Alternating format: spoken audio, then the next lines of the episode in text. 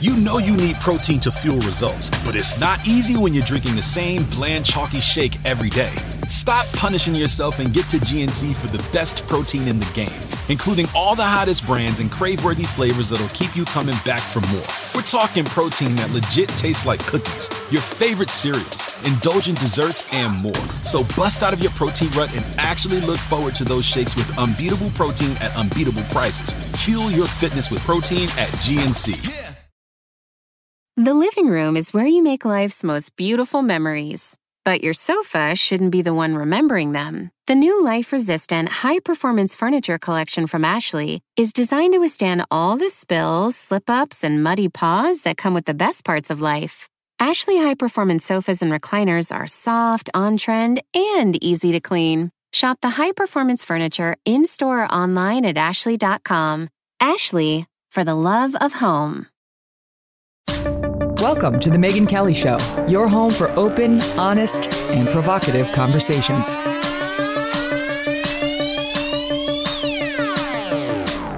Hey everyone, I'm Megyn Kelly. Welcome to The Megyn Kelly Show. Our two year anniversary week continues, and it's been a great mix of shows so far. We had Mike Rinder on, one of the top grand poobahs in Scientology uh, before he left yesterday, Father Mike Schmitz, to talk Catholicism and his smash podcast, uh, The Bible in a Year, the day before that. And now we are joined today by one of our first guests ever and my old pal from the Kelly File, Ben Shapiro, also known as digital media king.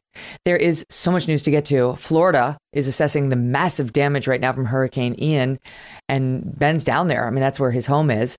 Uh, and the White House is trying to clean up one of Biden's most absurd moments since he's taken. I mean, I'm sure you've heard it or seen it by now. It was like as soon as I got off the air yesterday, everybody was like, "Oh my god, wait until you see."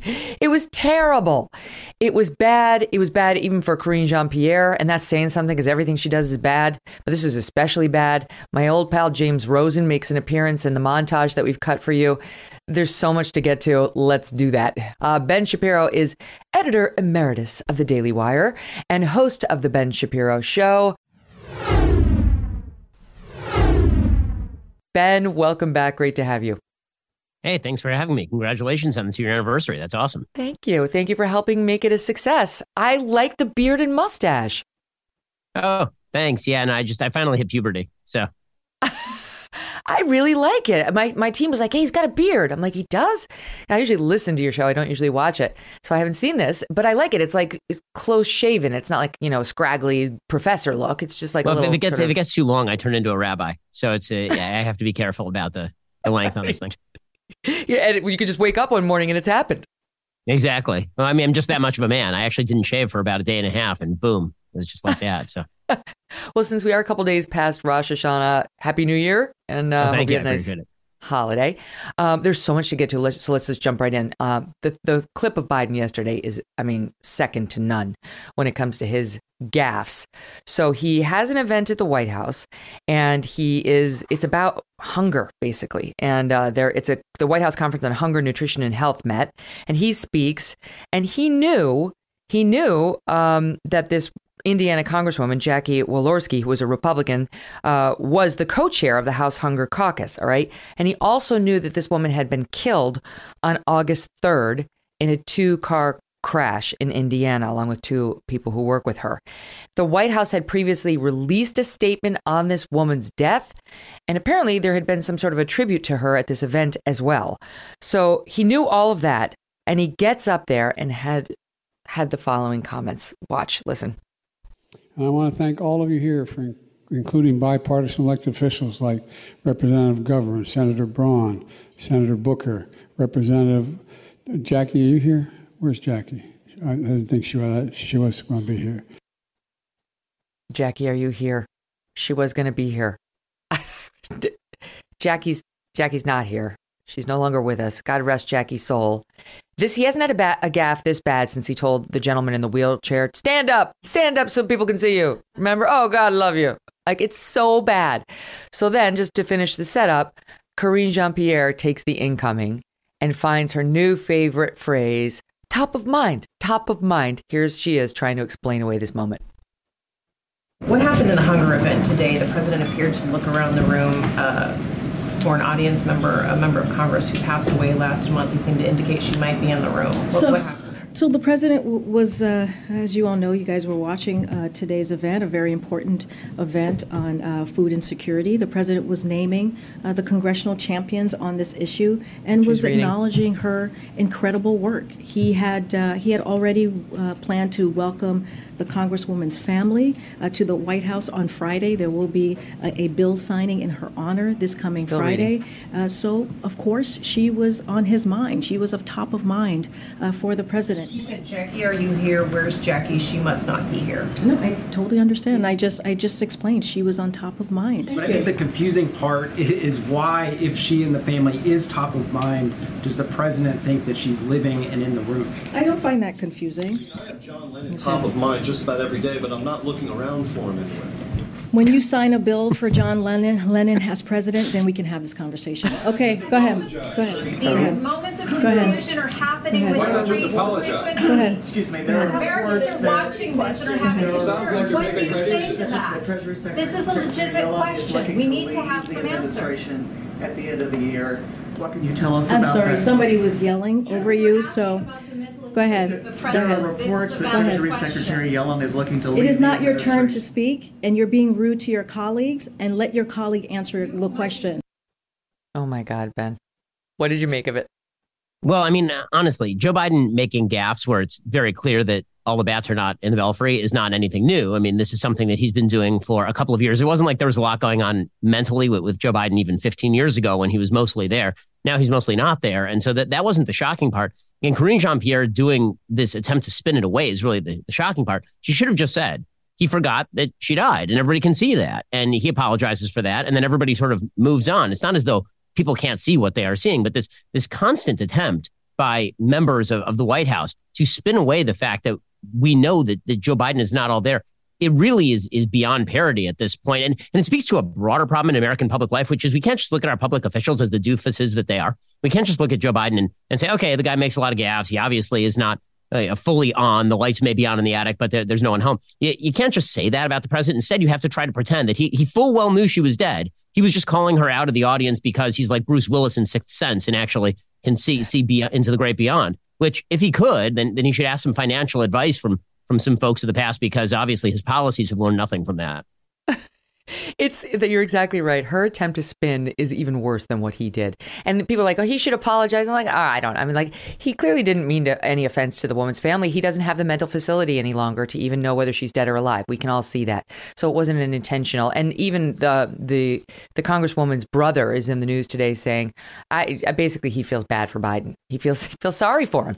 And there is there's a there's an element of that, right? Was you see this senior citizen really struggling to hold on to his faculties, and you, if you can forget for a moment that he's president of the United States, you can have a real moment of feeling sorry for him. And then as soon as you remember he's president, you just feel sorry for yourself and your country, right? But then Karine Jean Pierre comes in and she's agreed to do this job of cleanup in aisle seven. And there's never been anyone worse at it than Karine is. She it is it is astonishing how bad she is at this. And I understand she's historic because she's so historically historic and, and all the historicity of her historicness. But the reality is that she sucks at this job. I mean, she is truly awful at this job. What you can at least say about Jen Psaki is that Jen Psaki was capable of, of spinning. I, I may not have thought that she was telling the truth very often, but at least she was pretty good at the job. I remember when Robert Gibbs was was press secretary for Obama, and I thought that guy lies a lot, but at least he's pretty good at this. She is just sheerly awful. And to a certain extent, I find that almost charming because we're getting a lot of sort of unintentional, not only comedy, but truth, because it's so obvious that she's lying. It's so obvious that, that nothing that she's saying is the case. And so when you watch her trying to pretend that you, you can't have an opinion on Joe Biden talking to the dead unless you signed a bill for a person who has died and then gone on stage and done exactly what Joe Biden has done. And this is, this is redefining sort of the, the standard for, for criticism to a whole new level. So basically, unless I'm an 80 year old president losing my mental faculties and calling out dead people from on stage, I cannot criticize an 80 year old president who is losing that- his mental faculties and calling out the dead on stage. That was so. That's what she. You're referencing that part where she had the exchange with James James Rosen, who was the one who said, "I have John Lennon top of my mind every day, and yet I don't walk into rooms looking around for him." And by the way, having known Rosen for a long time, that's 100 percent true. The man's obsessed with the Beatles. He once told me a story about how he went to see Paul McCartney playing someplace in the D.C. area, and um, he walked in. It was like a radio show promotion, and he James got to play the very same piano that Paul McCartney had played moments earlier at this radio show promotion, demo, whatever. And he was just weeping, just weeping. I, am like, why? He's like, these hands touch the same ivories that Paul McCartney. And then he, he took his now wife, then girlfriend, to a, a Paul McCartney concert. And he talked about he just cried the entire time, cried. I said, it's a miracle your wife ever gets in the bed with you, James, ever, ever. but my point is, when he says he's obsessed with John Lennon and the Beatles, he means it. But he knows John Lennon is dead and doesn't look around the room for him. What point well made. Well, you know, again, one, one of the things that, that happens here is that Joe Biden does this sort of stuff and we all notice it. And then the White House tries to spin it away and then we notice it some more. And then the media say, why are you spending so much time on this? Why are you even paying attention to stuff like yeah. this? Well, I mean, let's be frank about this. Joe Biden makes these gaffes on an extraordinarily regular basis. I mean, this one happened to be particularly egregious. But yesterday, there was footage of Jill basically guiding him away from a podium. Two days before that, there was footage of Joe Biden at an event walking away from a podium while somebody was still talking to him and looking around as though he's John Travolta in Pulp Fiction, looking around the room, not knowing where he is. And we're all supposed to pretend that none of this is happening. It's it's all this bizarre gaslighting attempt by, by the way, a lot of this gaslighting is going to go away if the Democrats lose the midterm. So in November, if the Democrats get shellacked in the House, if they lose the Senate, then a lot of the calls that we are now making about, you know, being accurate about his mental acuity are going to start being echoed by people on the left. You saw a little bit of this about four months ago when it looked like the Democrats were really in trouble. And then the entire media decided that they were going to pump up this idea that Joe Biden was actually shockingly competent at his job and that he was getting mm-hmm. all sorts of things done. And Aviator Joe was back in all of this. But if he falls on his face again in the midterms, then then watch for the calls for him to go to start pretty much five minutes later. Okay, but now here's what's interesting about that scenario. So what do they do, right? Gavin Newsom's like, look at me, look at me in my hair. I'll do it. But that requires them to totally bypass the the first black female vice president in US history who is absolutely going to feel it is her turn to ascend if Joe Biden doesn't run. So they've got to bypass her despite the fact that she's almost almost as bad as Biden when it comes to the gaffes. Here's one just from today. She's stumbling over herself and can't really understand when to use the term North Korea. Watch. So the United States shares a very important relationship, which is an alliance with the Republic of North Korea. What? And it is an alliance that is strong and enduring. It is? I don't even know what she was trying to say, Ben. Like, we get this daily from her. Well, the, the important thing is that she finally visited a border, you know? And she made a big deal out about how she was going to visit the border and then and then she had not visited the border, but she had visited the border. Well, now she visited an actual secure border. It happens to be the border between North and South Korea, but yeah. that, that she is amazingly bad at, at this job. And again, it, it turns out that when you pick people based on their historic characteristics as opposed to on their quality, and those are not mutually exclusive. I'm sure that that Joe Biden could have found somebody who was both black and female and also competent. That would have been a lot mm-hmm. better than picking Kamala Harris, who is black and female and historic and also not competent at all. Eh, that that really has come back to bite her, and it will be fun to watch the sort of internecine warfare in the Democratic Party. Should Kamala Harris be sort of made the heir apparent? Because Gavin Newsom is not going to go quietly into that night. I don't think Pete Buttigieg will either. I think that you're going to get a, a massive battle inside the Democratic Party. And Joe Biden was was essentially the band aid placed on all of that intersectional warfare inside the Democratic Party because he had the gloss of Obama upon him. But if he goes, then there's going to be some real questions inside the Democratic Party. I know everybody wants to focus in on the the possibility of Trump versus DeSantis on the right side of the aisle, but if Joe Biden goes, it's going to get very, very ugly on the left side of the aisle. Mm-hmm, very, very quickly. And Karine Jean Pierre and Kamala Harris really, they, they both are in a similar position where it was very open that they were selected based on certain criteria and they're falling down on the job. And it just goes to show you how, if you're going to make the, the selection based on criteria, you better find somebody who's absolutely capable. Otherwise, you're totally undermining the very groups that you purport to be wanting to promote, right? You've set them up to fail. They should have taken Ketanji Brown Jackson and put her in the VP role because I guarantee you she's smarter than Kamala Harris and could have done, done a better job of it. Um, okay, let's talk about the midterms because you mentioned it for one second. So there was this ABC News poll that came out earlier this week showing uh, it's tightening that the Republicans are doing better.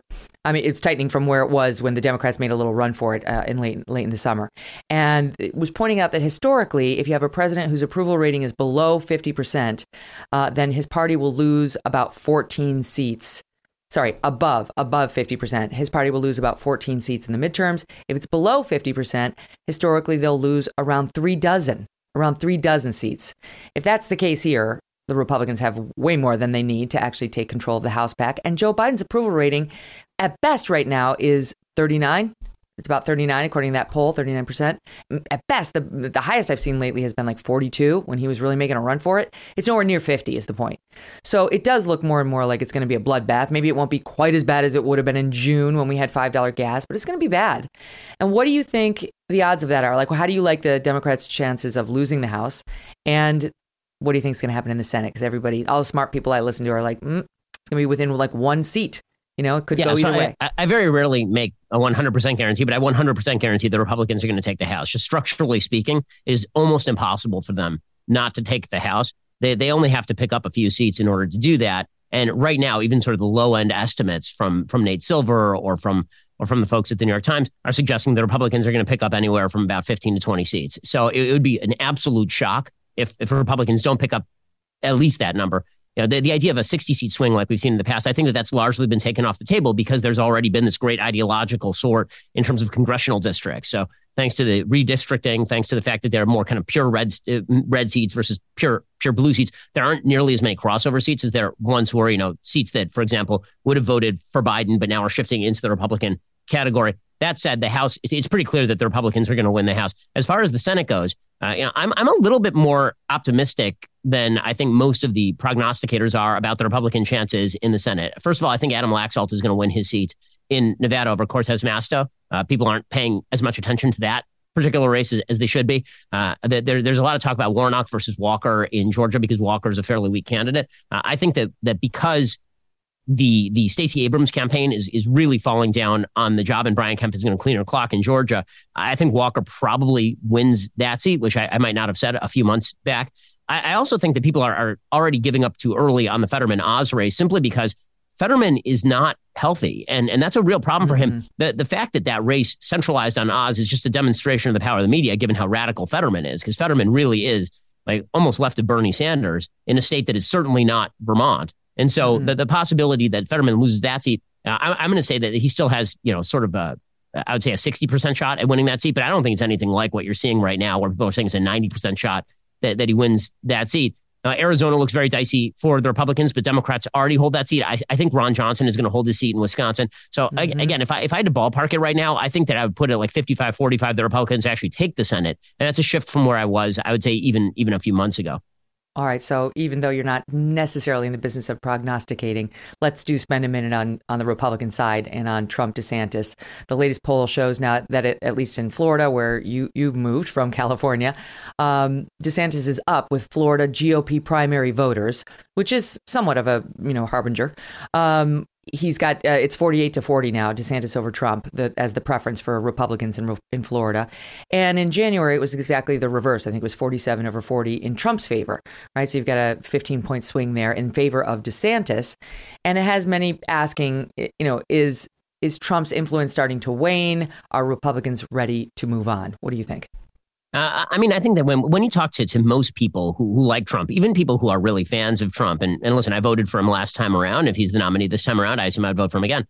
The the the, the fact is that Trump is an extraordinarily tiring person to defend if you're on the right mm-hmm. side of the aisle because when his pitch in 2016 was basically they're attacking me because they're attacking you, I think that that held a lot of weight. I think a lot of people saw that, that Trump had been very popular with the left for literally years. I mean, they were giving him Emmy Awards, and then all of a sudden they hate his guts. And they said, why is that happening? Well, it's probably because he's now defending us. And so he's taking the bullet for us. Well, since 2020, because Trump has been so focused in on the 2020 election, the idea has been you're supposed to sort of take the bullet for him. Right? He's asking of you that you go out there and you talk about the election and says, forget about what you think about it. You should make this like the number one priority is talking about the election. And most Republicans are like, I, I don't really want to talk about that as my number one priority. My number one priority is stopping what Joe Biden is doing right now. I don't think Trump did himself any favors when he essentially handed two Senate seats to the Democrats in Georgia. Mm. I don't think Trump is doing himself any favors right now when he raises a, a, vast quantity of capital and then does not expend it on many of the candidates that he's helped boost to victory in a lot of these Republican primaries. I'm talking like J.D. Vance in Ohio or Mehmet Oz in Pennsylvania or Blake Masters in Arizona.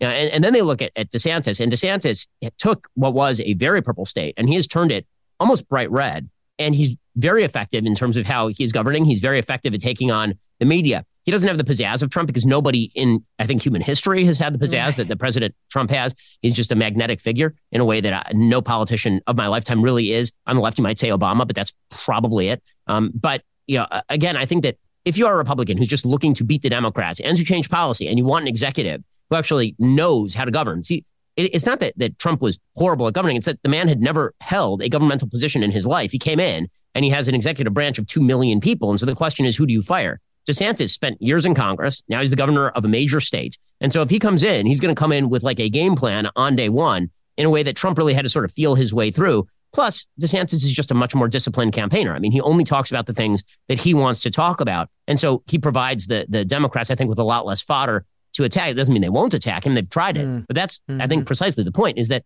unlike a lot of other Republican candidates in the past, you know, I remember when Scott Walker was a front runner in 2016 for all of five minutes, or Tim Pawlenty. Remember, there was a lot of talk about these candidates yeah. who sort of blew up on the launch pad. With DeSantis, because he's gone through the wars over COVID with the media, where he was made like public enemy number one by the media, and then he stood up to it, or when he went to war with Disney, or now I assume after this hurricane, there will be attempts to, to suggest that he's responsible for whatever human suffering happens in the state of Florida. Uh, because of all of that, I think a lot of Republicans have have faith that DeSantis can can fight back. So uh, I'm not super shocked to see people, even people who are warm toward Trump, thinking, okay, well, you know, I love Trump, but I'm kind of ready for something new. Maybe somebody who's a little bit more disciplined, who, who I don't have to spend time, mental space on with regard to his Twitter feed. Believe it or not, the Lincoln Project will be part of, we think, the next election cycle. It's amazing to me. Like, how can it possibly be? I thought they were dead. I thought they were like, they're like the cockroach that keeps coming back. Um, and it's to the point now where I think, is it Netflix that is now releasing a documentary on the Lincoln Project Showtime. Okay, done by, if I'm not mistaken, as I looked at it, Fisher Stevens. Remember that guy, actor, I guess now director? He used to date Michelle Pfeiffer, which is like your one's any man's greatest claim to fame. Um, in any event, he was doing a documentary on the Lincoln Project, and I think getting ready to lionize them and show everybody, you know, what badasses they are and how they helped take down Trump. And then Biden won the election. And then while his cameras were rolling, they imploded with a, a, child molestation scandal. Like one of their main guys was accused of grooming young men online and sort of through his Lincoln Project affiliations and so on. And then everybody at Lincoln Project claimed that they didn't know anything about it. And it got very dicey very fast. And, and they went from this organization raising, I think it was like $90 million to this scourge. But they're still alive and claiming to be coming back. Here's just a little bit, Ben, from the promo of this Showtime piece. I'm dying to know what you think about this. Listen. Just trying to peel off about 4%. Once you've got a turd in the punch bowl, it's not punch anymore. It's shit water. People aren't going to tolerate any more of this. We knew that if we buy these Fox News spots, eventually he was going to see it. Weaver and Schmidt, all losers. The Lincoln Project has raised $90 million. We have the opportunity to help save the goddamn country. Joseph R. Biden is elected the 46th President of the United States.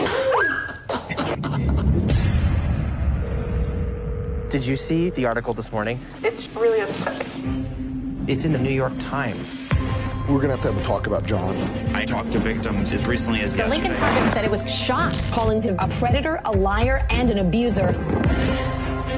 I started to get suspicious about where did the money go. More people have resigned. It's falling apart. Oh my God. I literally cannot talk about it. Can't even tell you why I can't talk about it. It's not about ideology. It's about money. It's about power.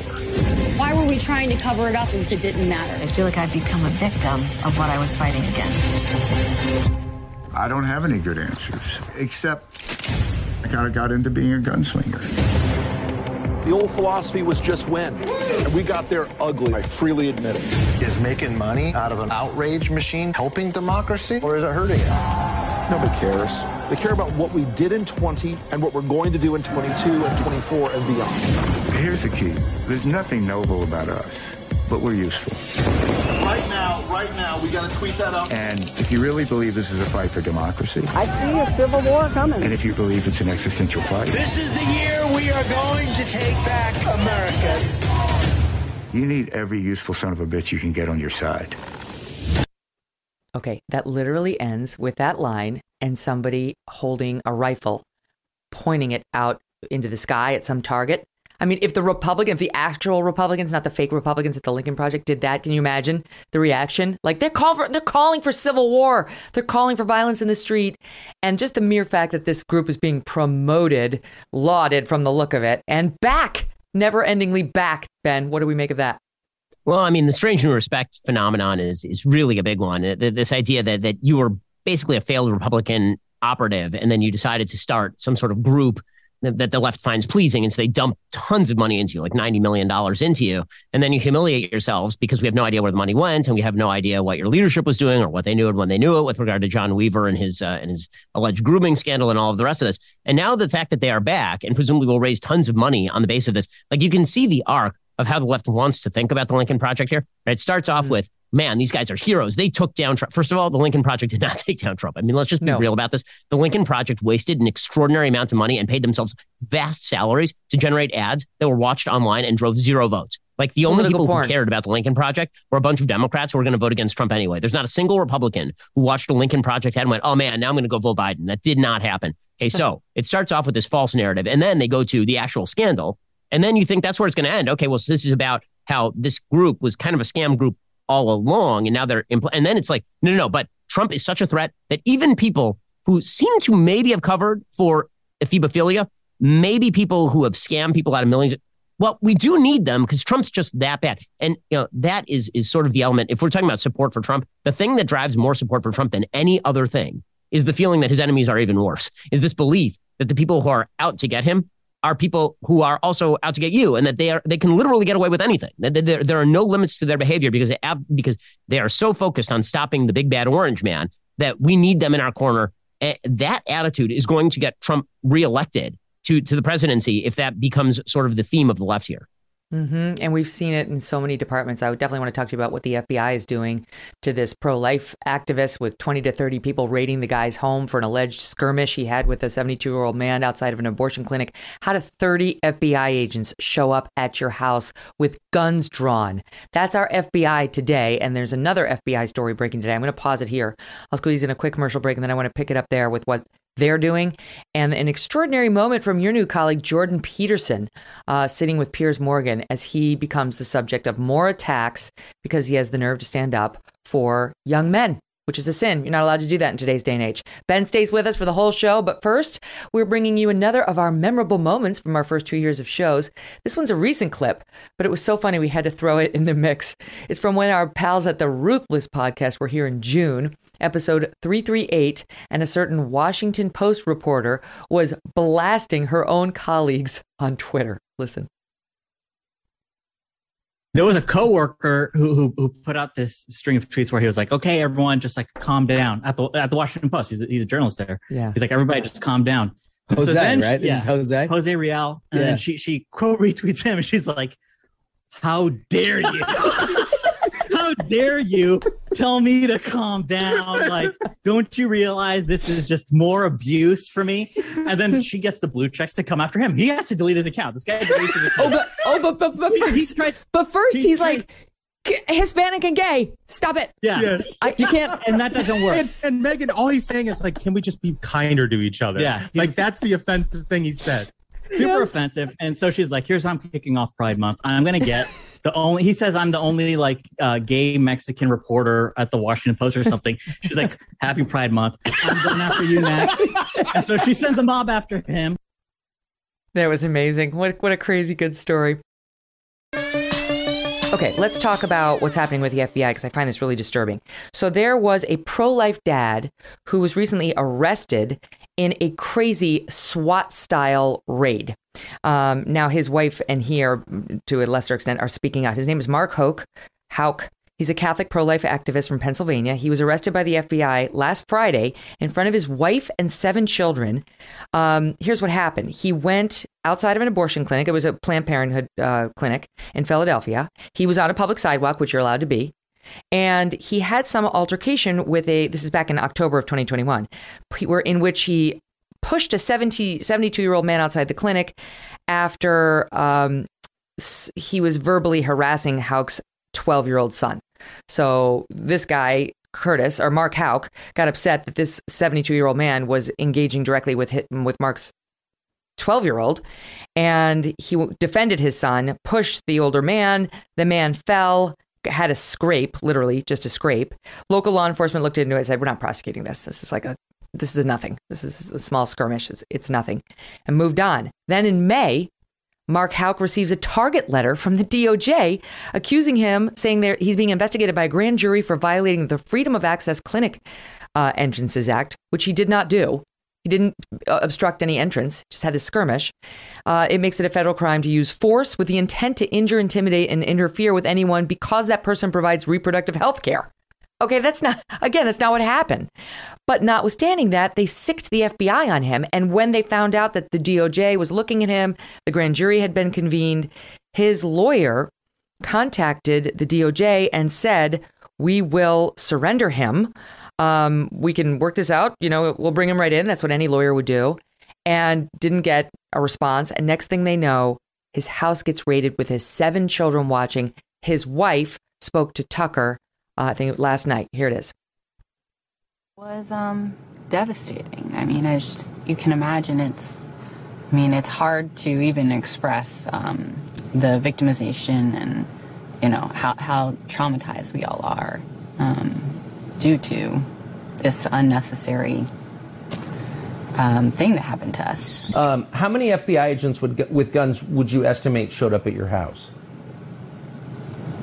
Um, it had it had to have been 20, 25, 30.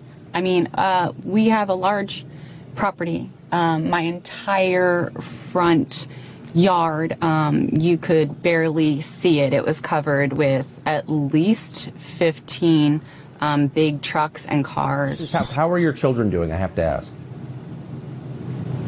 Uh, you know, it's it's hard to tell. The older ones, you, we can talk, we can cry. Um, we've, you know, we've had some counseling. Uh, we have more counseling to do. Um, and the little ones, uh, they're scared. They're scared. There's a lot of crying. Hmm. His lawyer, Ben, saying this is a gross abuse of power meant to intimidate pro life and other Americans who are speaking out about these divisive issues. I mean, it is amazing the amount of resources the DOJ and the FBI will pour into something like this, uh, an altercation that had nothing to do with blocking people from actually going into the clinic, particularly medical professionals. Um, but apparently, the FBI and DOJ have very little time to spend on the vast spate of bombings and burnings and and defacing of churches, pro life pregnancy centers. Uh, all of that is is just you know random events that are that are happening. Mm-hmm. The, the, mm-hmm. the rather disparate treatment of various crimes is is shocking coming from Merrick Garland, the DOJ and, and the FBI. And again, this is not the fault of we keep saying this, and it's true. It's not the fault of the low level FBI agents at, at agencies like the FBI, but the the higher ups at these places are extraordinarily political, and they know where their bread is buttered. And this is one of the big problems in general with with the executive branch and, and the way law enforcement is done is we saw this with with Barack Obama and the IRS. All that has to happen is that there's sort of a vague guideline given by the people at the very top, and then it's uh, you know who will rid me of this meddlesome priest? And suddenly you have a bunch of people in the executive branch who are rushing to do that sort of work. There doesn't need to be an explicit order to intimidate people who are pro-life. All you say is that pro-life people everywhere are engaged in some sort of extremist activity and suddenly you have events like this that suddenly pop up on the radar Mm-hmm. And uh, it comes just as Miranda Devine over at the New York Post issues uh, an exclusive report today about the FBI. Another guy, uh, he's 27 years old, Stephen Friend is his name. He says he's a whistleblower, 12 year veteran of the FBI, and a SWAT team member. And he was just suspended last Monday. Why? He was stripped of his gun and his badge, escorted out of the FBI field office in Daytona Beach, Florida, after complaining to his supervisors um, because he said he did not want to participate in a SWAT raid that he believed violated FBI policy against a January 6th su- subject who was accused of a misdemeanor of misdemeanor charges. He said, by the way, this guy said he was not a Trump supporter. He did not vote for Trump, either one of the last elections. Uh, but he thought this was absurd that they were going to unleash the FBI SWAT team on some, some January 6th defendant who may or may not have had anything to do with January 6th, accused of misdemeanors, saying, I have an, up, an oath to uphold the Constitution, I have a moral objection, and I want to be considered a conscientious objection. The complaint that he filed, the whistleblower complaint, with the DOJ Inspector General was obtained by the New York Post. He says he was removed from active investigations into child sexual exploitation and human trafficking to work on J6 cases sent from DC. He was told domestic terrorism was a higher priority than child pornography. He said the DC field office is manipulating FBI case management protocol, farming out J6 cases to field offices across the country to create the false impression that right wing domestic violence is a widespread national problem that goes far beyond what happened on J6. Um, he was listed as the lead agent in cases he had not investigated and in which his supervisor had not signed off, all in violation of FBI policy. FBI denies it and says he's got a grievance because he was losing his security clearance um, and had espoused beliefs which de- demonstrate questionable judgment and an unwillingness to comply with rules and regs. So this is not, and by the way, 30 FBI agents are now standing up for this guy, saying he was a model agent. So this is a pattern. Yep. I mean, again, if you look at the history of the FBI, the truth is that it's not particularly shocking that the FBI has now been politicized from the left. I mean, if you go all the way back to the foundations of the FBI in the early 20th century, you saw the FBI was embroiled in controversies surrounding going after communists in the 1920s and communists going in, in, in the 1950s. And now you see that, that they've been essentially weaponized uh, on behalf of the Biden administration to go after the, the people who, who Joe Biden has uh, so subtly termed MAGA Republicans. You know, th- this idea that, that everyone I disagree with is part of a broader extremist movement is really egregious. And we've seen these sort of whistleblower complaints being made over the past couple of months that the FBI is essentially broadening the scope of J6 investigations to now include anybody and everybody who is tangentially involved in sort of MAGA Republican politics. And we're getting to very risky territory. I mean, the FBI runs up almost routinely on serious Fourth and Fifth Amendment violations. And once they become weaponized on behalf of a political point of view, they rely on the American people's trust once that trust is gone, it's not going to be restored by by activities like this. It just is going to make the calls for for their curtailment significantly louder. Well, here's the thing. Uh, it turns out that this Mr. Houck may have been wasting his time outside of that Planned Parenthood objecting to abortions because um, there's really nothing there but a clump of cells, as many on the left will tell you. And there's definitely not a heartbeat. Just ask Stacey Abrams.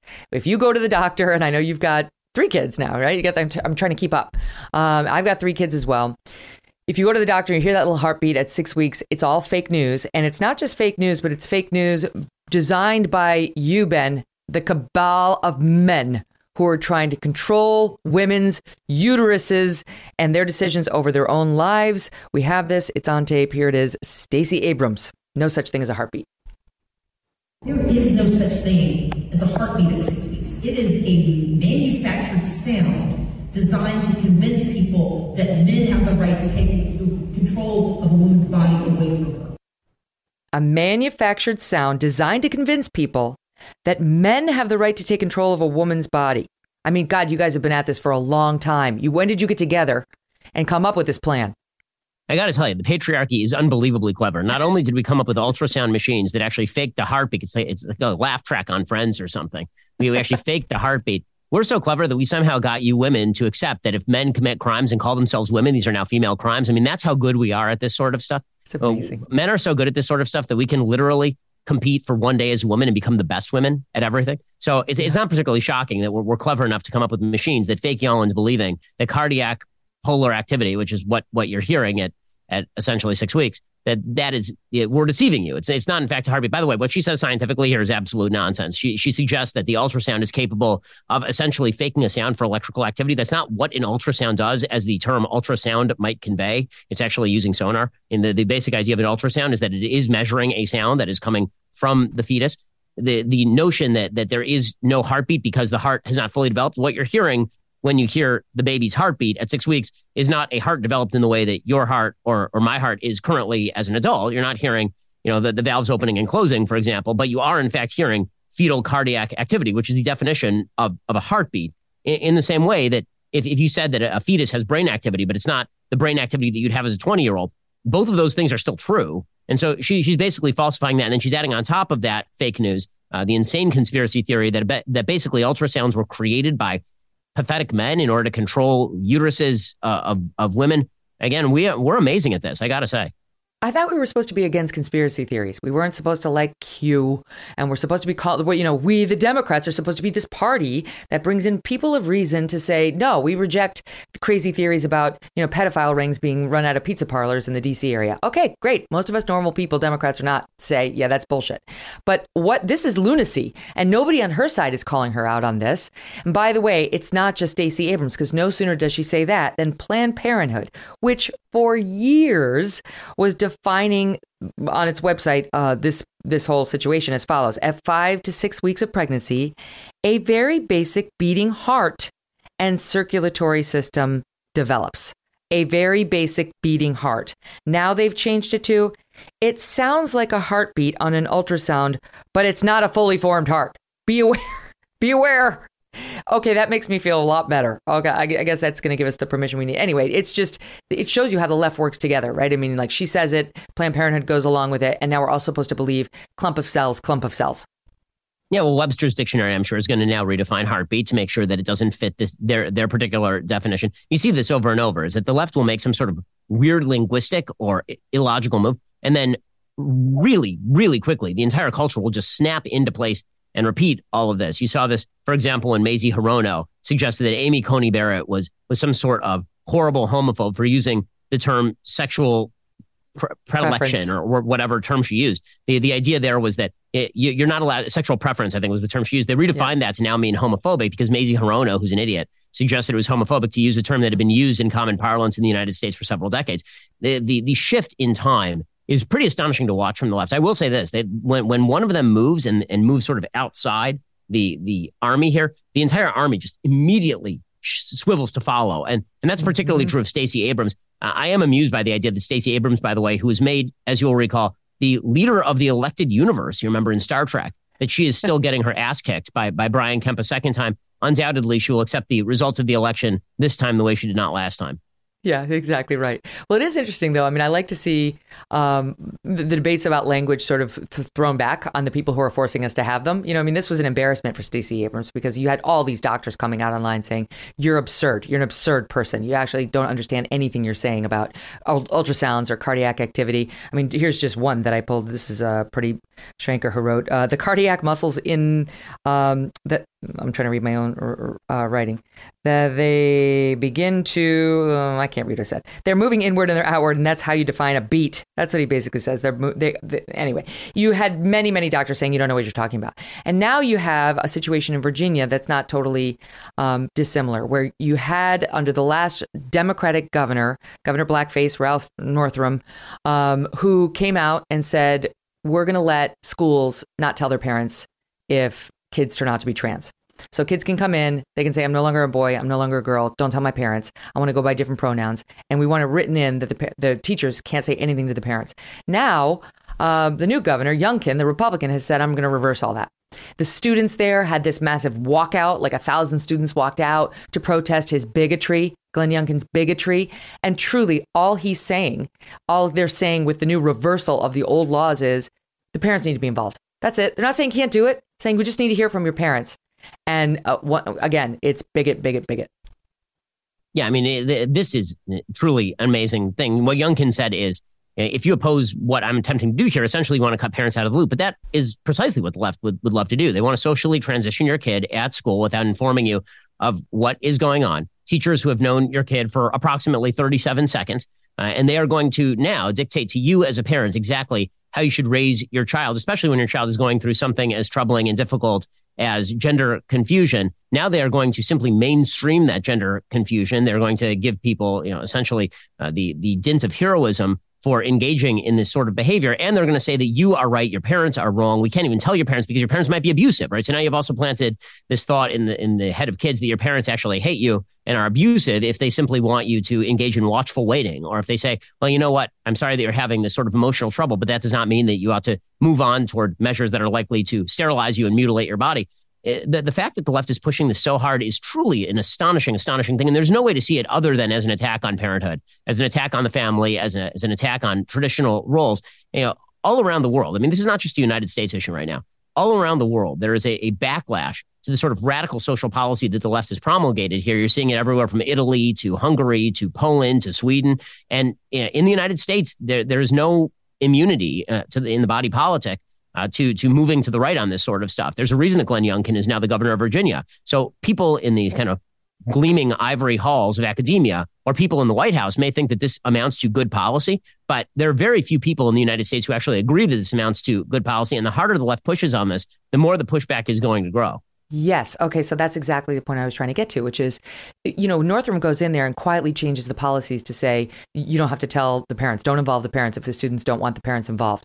People, that doesn't make headlines because the left likes it. They just keep it quiet. It happens. You have to find out the hard way as a parent that this has gone on. I know this because there's a family in New York that was at Trinity School, which has been all over the news lately because there was that woman caught on tape by one of James O'Keefe's op- operatives saying she wanted to get a serial killer to come in and kill the white boys. Didn't much care if they were conservative or liberal, just white boys. She would love to see them killed because they're horrible. Yes, supposedly tongue in cheek. Thank God she's been fired, so I don't have to take my placard and go protest in front of Trinity. But I was ready to do it, Ben. Um, so at Trinity, they have a policy in all the New York school independents, independent schools, that they do not tell the parents. All the child needs to say is, I'm now a girl or I'm now a boy. Do not tell my parents, and they will not. So that's the situation Virginia schools were in public schools. So Youngkin comes in as the corrective just to restore normalcy. He's not saying you can't do it. I mean, looking at his regulations, he's saying students should be referred to by their names and pronouns in their original records unless a parent approves the use of an alternative. Students or schools may not encourage teachers to conceal information about a student's gender from their parents. There should not be secrets between a minor and a teacher who has no biological connection to said minor. It's it's utter insanity, and again, it's just a, another example of of the left's routine. It's not happening, and it's good that it is. So you you point out that this is a, a, trend and this has been happening in schools all over the nation. And then with the left side, that, that would never happen. Are you really suggesting that we would socially transition a child to school and not tell the parents like, yeah, that's exactly what we're suggesting. Like, you're right. It is happening and it's very good that it is. And you can't stop us from doing this sort of stuff. You know, th- this is a form of child abuse. It's a form of kidnapping. And if somebody were to approach my child who is confused and then to reinstill that confusion and place my child in direct opposition to me, that is an act of abuse. It is it is the most egregious thing that you can do to a child. It's the most egregious thing you can do to a parent. And the fact that you have people on the left who want the state not only to sponsor it, but to, to essentially mandate it in many cases is an act of true societal sickness. It really is perverse. The fact that so many educators all over the spectrum have, have picked up on this sort of thing and done it uh, does not speak well for our education system. It's the reason why we need universal school vouchers. Get if you go if you send your kids to one of these schools and they're doing this, get your kid the hell out of there right now, like today. Yeah. It's truly contrary to what we teach our children, which is there's no secrets between you and a grown up. If any adult tells you he wants to have a secret with you, the first thing you need to do is tell mom and dad. That's how groomers operate. Real groomers who are looking to molest your children do exactly that. It's a secret. Don't tell mom and dad. They wouldn't understand you know, how good this is going to feel or how, you know, how evolved you are. Uh, and so I realize this is in a different lane, but mm, it's not that far away. So you can't have teachers telling students that they can have secrets from the parents period. All right, Ben staying with us. Uh, don't forget, folks, I want to tell you today's Thursday. Uh, my weekly conversation with you, I sent out an email on Fridays. We'll go out tomorrow. The American News Minute gives you all the news you need to know in one minute or less. Our our listeners, our viewers are timing us, and we're passing. Plus, we'll have the latest trouble my Strudwick got into, and trust me, it's a doozy. Speaking of a doozy, I'm getting ready to go to school today. Got the kids out in the car. I'm like, what is that? What's that smell? I look in another huge dump in my living room. I don't even know when he did it. It didn't even seem like it was fresh. I have no idea how long it's been sitting there. And that didn't even make the newsletter. It didn't even make it. It wasn't good enough. You can, you can sign up now at megynkelly.com. You can email me there, Megyn, M E G Y N, at megynkelly.com.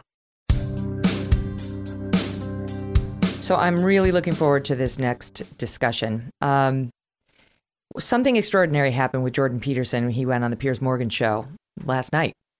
And I've been watching Jordan for a long time and just what's being done to him. He's just like everybody's favorite punching bag when it comes to young men because he's been one of the few people speaking to young men and what's really bothering them, what's on their minds over the past few years. And he gets it and he's not afraid to identify it. And he's become like really important to huge numbers of people, not just in Canada where he's from, but here. The Daily Wire just struck up a partnership with him, which I think is great. It's good for both parties. Um, and I'm told you and you and Jordan are actually going to speak in Jerusalem together um, on October 6th. That's pretty cool. So there's this movie making news for all sorts of bad reasons. Uh, it's called Don't Worry, Darling, and it's being made by Olivia Wilde, and she's got Chris Pine as a star in it, and Harry Styles, and this uh, woman Florence. Is it Pugh? Pugh? Pugh, I yeah. know. P- P U G H. Okay. And this is a man bashing film, from what I've been told. I haven't seen it, so I'm just reading the write ups. It's got some sort of a Me Too theme, and it's not doesn't look favorably on men. And the villain in the movie, played by Chris Pine, she says, Olivia Wilde says, is based on Jordan. Uh, he stars as Frank, the founder of a utopian 1950s community in the desert known as the Victory Project. Um, turns out this project has dark secrets. I don't, I can't give you spoilers because I haven't even seen it. But she told Maggie Gyllenhaal, Olivia Wilde did, that this was based on Jordan Peterson, this quote pseudo intellectual hero to the incel community. I mean, the, the nerve of Olivia Wilde to refer to Jordan Peterson as a pseudo intellectual as though she knows anything. I mean, literally anything. Okay, but just pause there. Wilde then explained incels, I N C E L, are basically disenfranchised, mostly white men who believe they are entitled to sex from women. And they believe that society has now robbed them, that the idea of feminism is working against nature, and that we, meaning women, must be put back into the correct place. Then she says this guy, Jordan Peterson, is someone that legitimizes certain aspects of their movement because he's a former professor, he's an author, he wears a suit. So they feel like this is a real philosophy that should be taken seriously. And once again, I mean, as somebody who's listened to a lot of what Jordan said, I uh, listen. Can I just tell you as an aside? When I was at NBC when uh, Twelve Rules for Life came out, and I had so many people bring it to me, be like, "Let's get him," and I was like, "Okay, what's this about?" It's, some crazy lunatic saying terrible things, and then I actually read it, and I was like, "This is brilliant." I there's like almost nothing in here that I disagree with. Like I don't want to fight with him. I want to learn more from him. And then I subscribed to his, to his website. Started listening to his lectures. I'm like, this there's so much good stuff in here. So this woman clearly has not listened to anything about Jordan Peterson, only the negative things. But it bothered him. It bothered him. So he goes on with Piers Morgan. Piers asks him about it last night. What do you make of it so far? I mean, look, the, the, the basic idea here from Olivia Wilde and, and so many other people is that anyone who speaks to young males is by necessity bad because young males are bad. And the idea is if you have a bunch of men who have been sort of left behind by the the modern the, the postmodern bargain, the postmodern moral bargain, which says that that men have no role as fathers because after all, a woman needs a man like a fish needs a bicycle. Men men don't have a role as protectors because after all, men are mostly toxic. They're not there to protect women, and women don't need protection at all. Men are, are not supposed to be responsible. And this, by the way, is what gives men purpose. If you deprive men of their entire purpose, and then those men feel left out and left behind and they get angry, then the idea is if you try to speak to those men and you say, no, you do have a purpose, actually, you have dragons inside you that, that require slaying, right? And and that requires you to actually man up and, and do your duty and and undergo struggle, which is Jordan's main message. I mean, this is what he says over and over and over is that men do have toxic masculinity inside them, and you have to battle that with being a gentleman. You have to battle that with with more powerful masculinity. And th- that message to the feminist left is anathema. You're supposed to ignore young men. And I've talked with Jordan about this extensively. Obviously, Jordan and I are very friendly. And and when, when Jordan and I talk about this, the thing that he can't get over is this idea from the left that he is doing something deeply bad and deeply wrong by reaching out to men who feel disenfranchised. Like, what, what are we supposed to do? Just cheer the fact that they are disenfranchised, cheer the fact that they feel adrift and, and lost. And the, the entire liberal project was supposed to be about quote unquote marginalized communities. So now there's been an attempt to quote unquote marginalize uh, a bunch of young, particularly white men, because they're not members of a victim group. And then if they have complaints about the way that their lives are going, to basically say, well, you deserve it. Jordan is not justifying the complaints. He's not saying, well, you know, you guys have a point. What Jordan is saying is, buck up, right? Pick yourself up, go do something useful. He's not saying that that you know the quote, quote unquote incel community that these people are justified in their belief system and they're justified in their rage. He's saying you need to become a better person, a stronger version of yourself to go out and face the vicissitudes of life. And this is what draws the ire. This is what makes people so crazy. Uh, it, Mhm. it, it is uh, a really shocking example of how the left purports to be incredibly sympathetic to people. But in reality, if you don't fall into a category that they wish to cultivate as sort of a political subgroup, they hate your guts and they, they actually wish to see you suffer in an enormous number of ways. I mean, there's an article, by the way, in Canada from the CBC in which they're going after me in sort of a similar fashion, only to the extent that they actually said in there that it was rhetoric like mine, this sort of pro toxic masculinity, anti woman rhetoric, you know, the, viewing women as objects. And I, and I thought to myself, like, literally anybody never. who is just right of center is is considered that even an Orthodox Jew. I mean, if you're going to accuse people of objectification of women, I have a feeling you're going to come up short on that one. But for Jordan, is like the apotheosis of this. He is their number one, know, white whale on this stuff. In this Yeah. stuff. Oh my God. It's it's true. If you spend and I I used to live in a building that it was all Orthodox Jewish families, and we used to go to Shabbat dinner all the time. And I I loved the ceremony. It was like the way Jewish men would would treat their wives and like revere their wives at these. I'm like, we got to adopt some of this stuff in Catholicism. We need more of this. Uh, but it's absurd. I listen to you all the time. I've never never heard anything even even close to the line on sexist. You, by the way. Wound up quitting Breitbart after Michelle Fields was treated so badly for them. You've stood up for women repeatedly, and you're, it's absurd. Okay, we have the Jordan clip on Piers, at least the audio of it. Let's listen. Are you the intellectual hero to these people? Sure. Why not?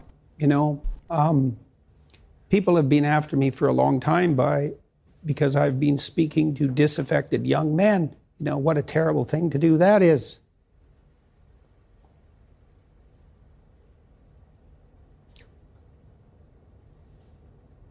Thought the marginalized were supposed to have a voice. It's making you emotional. Talk about that. Well, God, you know, it's very difficult to understand how demoralized people are. And certainly many young men are in that category. And you get these casual insults, these these incels. What does it mean? It's like well, these men, they're they don't know how to make themselves attractive to women who are very picky and good for them. Women like be picky. That's that's your gift, man. Demand high standards from your men. Fair enough. But all these men who are alienated, it's like they're lonesome and and and they don't know what to do and everyone piles abuse on them. Yes. And honestly, Ben, I was looking at the numbers. In 2019, men accounted for 80% of all suicide deaths in America. 80%. And they also, the studies also show that um, a majority of American men who die by suicide have no known history of mental health problems because they don't talk about them. They don't, it's not that they don't have any mental health problems. They don't talk about them. And when they do try to talk about them, and like Jordan Peterson, listen to Jordan Peterson, subscribe to Jordan Peterson, or anybody else speaking out about these issues, they get attacked. They get featured in an Olivia Wilde movie as some sort of demon. So screw her. As somebody who was at the inception of the Me Too movement, I think I can say what those of us who were there at the beginning, and by the way, Olivia Wilde, you were not one of them, okay? You were not there. Um, it was about just stopping men from making sexual favors at the office a condition of advancement. Everyone agrees with that. Men agree with that. Women agree with that. It was never meant to bastardize men writ large. That's what people like her are doing. And it's having a serious negative effect. I mean, the the irony with with regard to Olivia Wilde, of course, is that the only person who created an unsafe, apparently, work environment for her employees was Olivia Wilde. The, Yes. the reports are that Florence Pugh, who's one of the actresses on the on the set, was very upset with the fact that Olivia Wilde, who was in a long term relationship with Jason Sudeikis, had taken up with one of the stars of the film, Harry Styles, in the middle of filming, and Florence Pugh was really, really uncomfortable about it on set. That didn't bother Olivia Wilde one iota, but she's very upset with, with Jordan Peterson. Again, the the idea here is that men are the font head of evil. Men have no role to play in society. We deprive men of purpose. We deprive them of meaning, and then we're surprised when they're disaffected when they act badly. Again, there's no excuse for men acting badly, but you have to give them paths towards success. Nick Eberstadt is a really, really good data scientist over at American Enterprise Institute. He has a brand new book out talking about the the single most devastating thing that's happening to the American economy and the workforce is huge numbers of relatively young, relatively healthy men who are just dropping out of the workforce. And there's a vast gap that's appearing right now. Huge numbers of men who have basically not just quiet quit, but actually quit, who are who have gone on disability, who are who are you know having a significant impact on the economy. And that is because a lot of men are feeling left behind. And and guess what? None of it is making society any happier. Men are not happier. Women are not happier. Uh, I'm, I'm failing to see what exactly is the social bargain that has made broad swaths of people so much happier when traditional masculinity was done away with. And I understand that the left vision of traditional masculinity is men beating their children with belts and men smoking at the office while having an affair with the secretary and then leaving the little wifey at home. But that is not what traditional masculinity is about. And I, I speak as a deeply religious person. The goal of traditional masculinity is to take toxic masculinity and that aggression and, cha- and, and channel that in positive directions. I mean, the message that Jordan promotes, which is the same message that you promote, is the same message that I promote for young men is take on responsibility, take on the burden of responsibility. It will make you stronger. It'll make you better. And even in that clip, right, Jordan, who's being ripped by Olivia Wilde, is somehow anti-feminist, is saying women should have high standards for men. And now we have to give men a path to meet those high standards as opposed to ripping them for being men or suggesting that the best way for them to overcome their toxic masculinity is to somehow feminize themselves, get in touch with the feminine aspect of themselves. Be not who you who God made you to be. Instead, become what the left would want you to be, which is some sort of androgenized version of a man. That is not I, I, dare say, and just based on personal experience with my wife and my three children, I dare say that I do not think that there are very many women who are out there who are desperately looking for an androgynous man who is no. who has jettisoned all of his masculinity. I just don't think that's a particular road to success. Not at all. Well, it, it does dovetail into your own experience recently because you were making this point quite sanely, uh, cogently on the military and, and masculinity. And the reaction, of course, because you're you, was over the top and saying you didn't get it, and it was this, it was a similar situation as what we've just been discussing.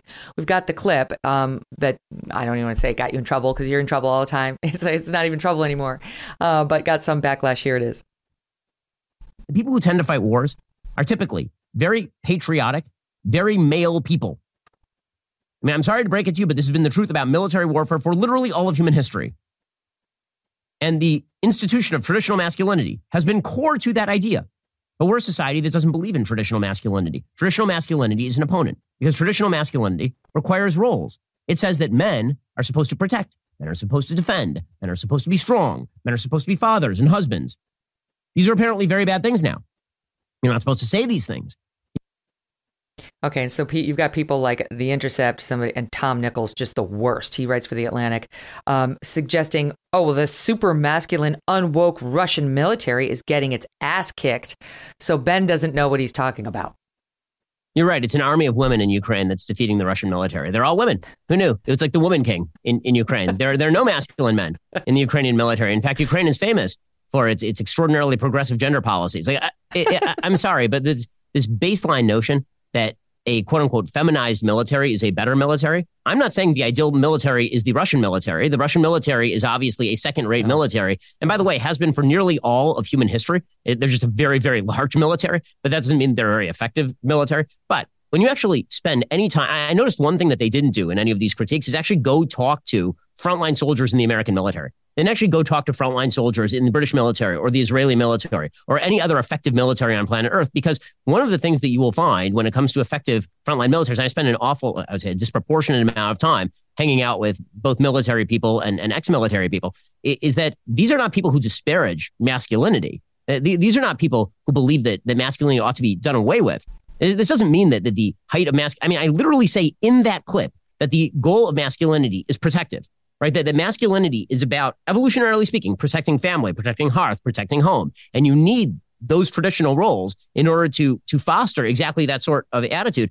I, I failed to see where I said that, that traditional masculinity and the masculinity we need is sort of this ultra macho Vladimir Putin riding a bear shirtless kind of stuff. I, I love the jump from from what I said to what what we actually need is sort of Hulk Hogan masculine. That's not what I'm saying at all. What I'm saying is that our military right now, the story that I was talking about and that isn't available in, in that particular clip, the one the Media Matters put out there, is the part where I'm talking about what actually happened, which is the, the military basically now saying that they should not use terms like father and mother on forms. And I was saying, well, if your if your society disparages the role of father, the role of protector, the role of husband, then what exactly are men doing in the military? And disproportionately, it is men who join the military. I'm sorry to break it to everybody, mm-hmm. but it mm-hmm. turns out well over 90% of people who are in the military and pretty much everywhere on earth, at least in battle positions in the military, are men because men are aggressive, because men are, are not opposed to violence as much as women are, which is why also 99% of people in prison for violent crime are men. Like pretending that men and women don't exist and that warfare has not traditionally been fought by men and currently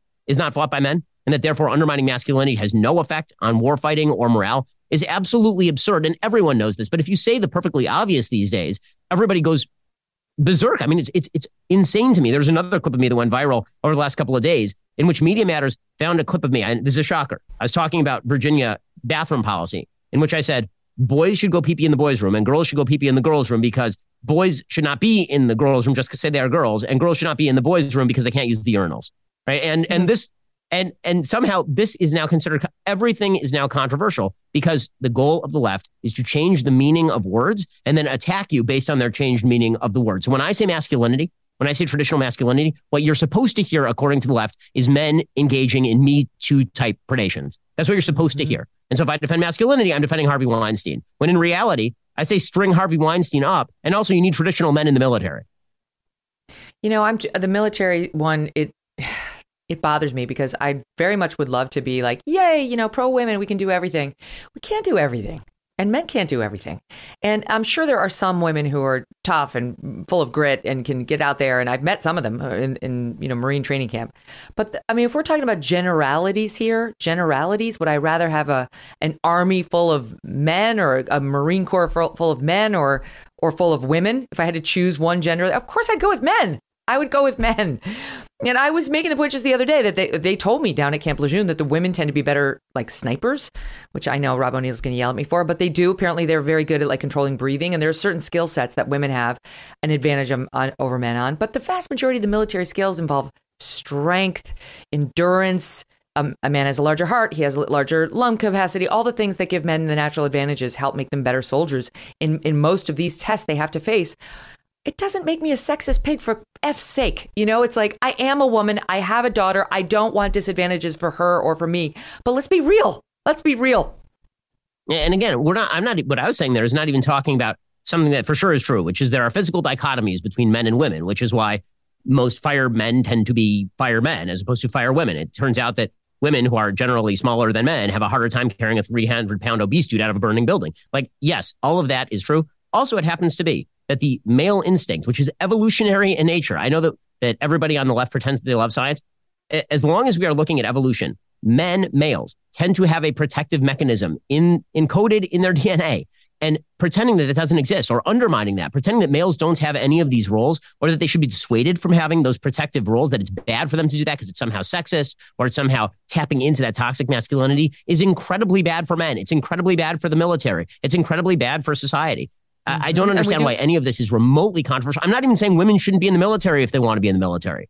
I'm just saying that but when we, you undermine the idea of traditional masculinity, or when you say that that it's it's somehow uh, a violation of womanhood to claim that a very very basic role of a woman is to be a wife and to be a mother, just as it is a very basic role for a father to be a husband and to be a, a father and to be a provider. Like th- these are not controversial statements, and only in a society as sick right. and stupid as ours would they think it is because that's the thing we're doing to, we're doing it to women too there's no question that we have thousands of years of evolution that make women caretakers not all of us not everybody i get it not everybody's got the gene um, my, it happens. Like I know women who are super, super over the top with it, and women who are like, ah. My one friend has a great story about how their first baby was born, and she and her husband were lying in their bed, and the baby kept crying, kept crying, and uh, kind of looking at each other, waiting for the other one to get him.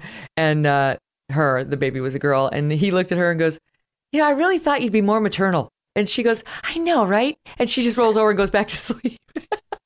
so it's a, it's of course a rule, but it has many exceptions. But we're kidding ourselves if we, this is why, you know, women, it, yes, to recover from the birth, but also are given the maternity leave that tends to be a lot longer than the paternity leave, except if you're Pete Buttigieg. But we're we're denying reality if we suggest that there's not an instinct that's been cultivated over thousands of years that makes us certain a certain way for women in a certain way uh, if we're men as a rule, but with exceptions. All the data demonstrate this, by the way. Literally all of them. I mean, when, when you look at the most gender equal societies on earth, if you're talking about Sweden, if you're talking about Norway, one of the things that you find is that women tend to go into the STEM fields less often in those areas than they do in some developing countries where basically if you're a woman, you can get the highest paying job and that highest paying job is in STEM, you go into STEM. But if you have the option to pick which job you want to go into, women in very socially equal societies tend to go into jobs they want to go into. And those tend to be jobs that deal with people, jobs that tend to deal with caretaking. That's not the end of the world. That's kind of a beautiful thing. I mean, I, am not I'm not sure why it is that we're supposed to pretend that men and men and women are identical. And and I'm waiting for the evidence to pour in that women are massively happier when they buy into this mm-hmm. bizarre notion that men and women are identical or that their interests are absolutely identical. One of the great lies that the feminist movement told is that women can do everything simultaneously. No one can. The one finite quantity on planet Earth is time, and that time is is not infinitely divisible. You have to actually make decisions and trade-offs, which is why, for example, my wife, the doctor, who is in a STEM field, right? She she works a couple of days a week because she likes taking care of the kids. Even when she was in medical school, she took maternity leave twice because we wanted to have kids and she wanted to be home with those kids. I took off like a week. You know, that, that that's because she wanted to do that. Now, that doesn't mean that I'm not getting up with the kids at six o'clock every morning. I am getting up with the kids at six o'clock every morning, and she mm-hmm. usually sleeps another half hour, 45 minutes. That's the way that our marriage works. But the the the simple weird idea that women are supposed to be identical to men, and that you cannot say that there are traditionally masculine roles and traditionally feminine roles, and that there are people who break those, right? And and you can have exceptions, but there has to be a rule in order for there to be exceptions. And when you destroy the rule, you don't make the world a better place. You make the world a significantly stupider place. Yeah, I, I was giving a an interview, a public interview recently in front of I don't know a few hundred people, and I was making this point, this very point about STEM, about how it's great that we've expanded now girls' access to STEM education for the girls who want to become scientists, and that's awesome. However, there are a lot of girls who don't want to do that, and then these two sort of uber feminist young people, these women, started to boo me, and uh, I turn around, I'm like, "Be quiet! What are you? Who are you booing? What do you think you're doing?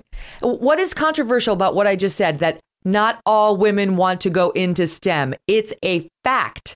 Deal with it. And by the way, you're all of about like 14, so go and live a little bit before you come back and boo somebody like me who's actually been out there, right? So I didn't say that last part, but I thought it. But my point is, it's not controversial to say that a lot of women don't want to go into STEM. I hell no. I went to curriculum last night for my son, my seventh grader, and we went in a math class. And truly, I was like, is anyone else hot? It's hot. I, I like, I was breaking out hives just looking at the shit he's doing, Ben. Like, I don't want to do math and I don't want to do science, and that's me. That's fine. I would have been freaked out if I had a school that kept shoving me into STEM. Yeah, I, again, this idea that that if there is a disparity, that therefore there has been discrimination. That if, if women choose to take more time off from the workforce to take care of kids than men do on average, which is true, or that women tend to do different majors than men, which is true, or that women prefer certain types of jobs to others. Like you don't see a lot of women who are who are dreaming at age 12 of working on an oil derrick. This tends to be something that, that dudes tend to want to do, like picking up heavy machinery and using it like that. That tends to be sort of a male characteristic. And it's true, by the way, in primates, right? If you if you if you look at primate studies, what you will see is that from very like baby ages, young primate males will turn everything into a weapon or a machine, and young primate females will turn everything into a baby as a generality. That again, what is I, I'm just wondering, what's wrong with that? Like seriously, what's the problem? nothing. Why is it suddenly a, an act of good to obliterate this and pretend that this is just some sort of cultural overhang that is promoted by patriarchal men, as opposed to maybe men and women are different, and maybe that's one of the great beauties of life. And pretending that Oh, everybody's an interchangeable androgynous widget makes life significantly worse for men and women. I'm, I keep saying it over and over, and I'll keep saying it. There is no data suggesting that women today are happier on average than women were in 1975 or 1965. The average, in fact, suggests precisely the reverse that women tend to be a little bit unhappier than they were. Well, is that because the workplace is significantly more discriminatory? Or is that because we may have given away a few things in the process of gaining a few things? And maybe there's a happy medium where women are allowed to work whatever jobs they want to work. And also, there are still traditional males who want to marry them and have babies with them and still see themselves in a protective role vis a vis their families. hmm I want to round back before I leave this um, discussion on the first half, where we're talking about what we're doing to young men and the demonization and what it's doing to them. Um, and an offshoot of that is what happened to this kid, this teenager who was killed. Um, this happened in North Dakota. He was a teenager. He was killed in, in North Dakota by Shannon Brandt, a 41 year old man who killed him after with his car after a political argument. The man justified his behavior to the 911 dispatcher. He's the guy who killed the young man, uh, called 911 and said, I, I did it because he was part of a Republican extremist group. Um, and and we had an argument, we had a political argument, and I, I felt threatened. So he admitted to striking the pedestrian with his car because of this political argument, and he believed that his target was calling people to come get him. There was absolutely no evidence of that. The victim, 18 year old Cayler Ellingson, was not, as far as we know, part of any Republican extremist group. He was unjustifiably mowed down by this man. And um, as far as we can tell, we don't even know whether they actually had any sort of a political argument whatsoever. Here's the problem, Ben it's been totally ignored. by virtually all the media, or or when they cover it, they don't note who was killed and what the partisan affiliations were. So here's one example: Associated Press reported um, that it happened that there was a quote political argument, but did not identify which side each was on. Left out that the assailant said he thought the victim was part of a Republican extremist group. Now, you tell me if this were the other way around and it was some guy wearing a MAGA hat that mowed down some Democrat, right? Somebody who was part of the resistance. It would have been mentioned in every. It would have been all over the news, and it would have been, and the partisan affiliations would have been everywhere. But this story, Newsbusters, as of 921, uh, ABC, CBS, NBC, CNN, MSNBC, all of them totally ignored this story. Not even one second of airtime. Well, if it had been reversed, obviously it would have been blamed on your rhetoric or my rhetoric. I mean, the, the way this would work is is that the the left picks on some of the most egregious examples in public life. They'll, they'll pick a crime and then they'll just wholesale basically say that that's based on conservative rhetoric. Don't we need to crack down on this sort of stuff? When, when it happens on the left, we're not even allowed to, to talk about the incident itself, let alone start asking questions as to why does this person's rhetoric seem to mirror so strongly, for example, the MAGA extremist talk that we are hearing from the White House, which is precisely what would happen if the situation were were reversed. And, and this is not the only story like this. I mean, we had an actual journalist killed in Nevada, in Las Vegas, by a Democrat, uh, allegedly by a Democratic council member or person who had just lost his seat because this this journalist was investigating him. And uh, and in every headline, it doesn't mention the party affiliation of the person mm. who allegedly committed the murder. I mean, it's it's it's absolute insanity. Listen, the most obvious example here is that we have a full on Senate candidate who is winning right now in Pennsylvania, who admits to having chased a black person in his car and attempted to, to hold him for arrest with a shotgun. And because that person is John Fetterman, a Democrat, this is not even considered a relevant campaign issue beyond like one article in the New York Times six, seven months ago. Oh, it, the, the, the willingness of the media to ignore stories like this, the desperation, honestly, for the media to ignore stories like this so they can continue to prep the narrative that the only violent people based on politics in America are quote unquote right wing extremists is absolutely telling. Remember what they did to Larry Elder with um, this, the alleged story of him taking out his gun and loading it uh, in front of his girlfriend? That was all over. The LA Times love that story. They they love to do that. It doesn't matter. Larry Elder's a black man because he's the black face of white supremacy, as they claimed. So they can do stories like that about him, but they're not so interested in, in the 18 year old getting mowed down or the journalist, as you point out.